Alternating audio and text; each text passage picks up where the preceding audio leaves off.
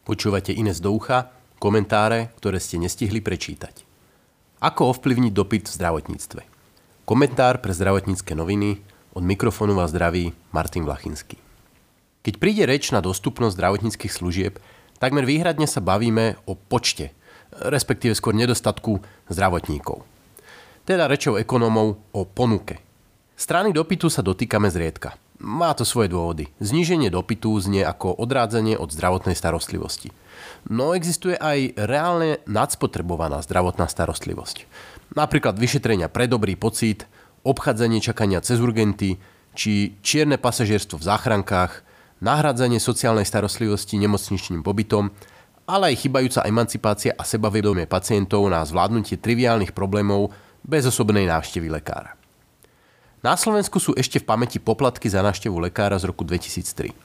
V reakcii na ne návštevy u všeobecných lekárov poklesli v druhom polroku 2003 o 10% Návštevy u lekárskej služby prvej pomoci poklesli o 13% Pokles návštev pri lekároch špecialistoch a v nemocniciach bol vtedy oveľa menší, len asi o 2 Metaštúdia poplatkov z roku 2013 analyzovala 47 štúdií z vyspelých štátov z roku 1990 až 2011.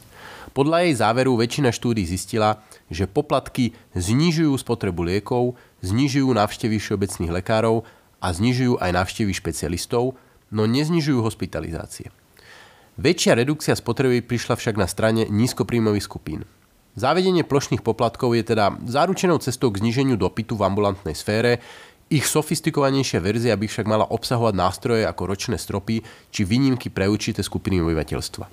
Skúsenosti z iných krajín, napríklad Holandska či Švačiarska, ukazujú, že systém poplatkov je možné vylepšiť napríklad diferencovaním poistných produktov, v ktorých si poistenci volia menšiu či väčšiu spoluúčasť.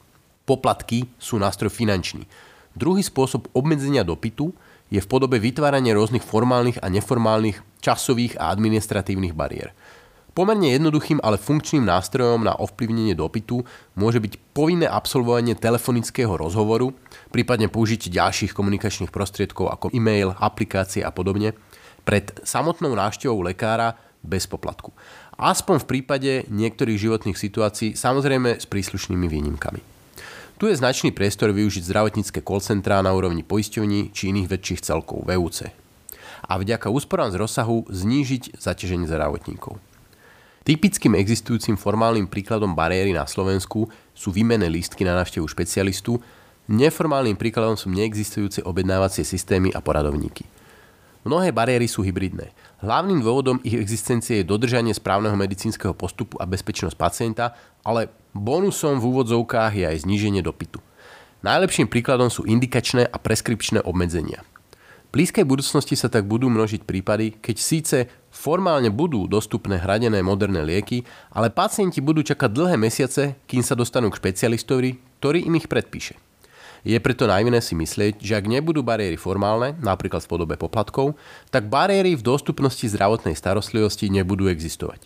Budú, ale pohľadajú si vlastné cestičky.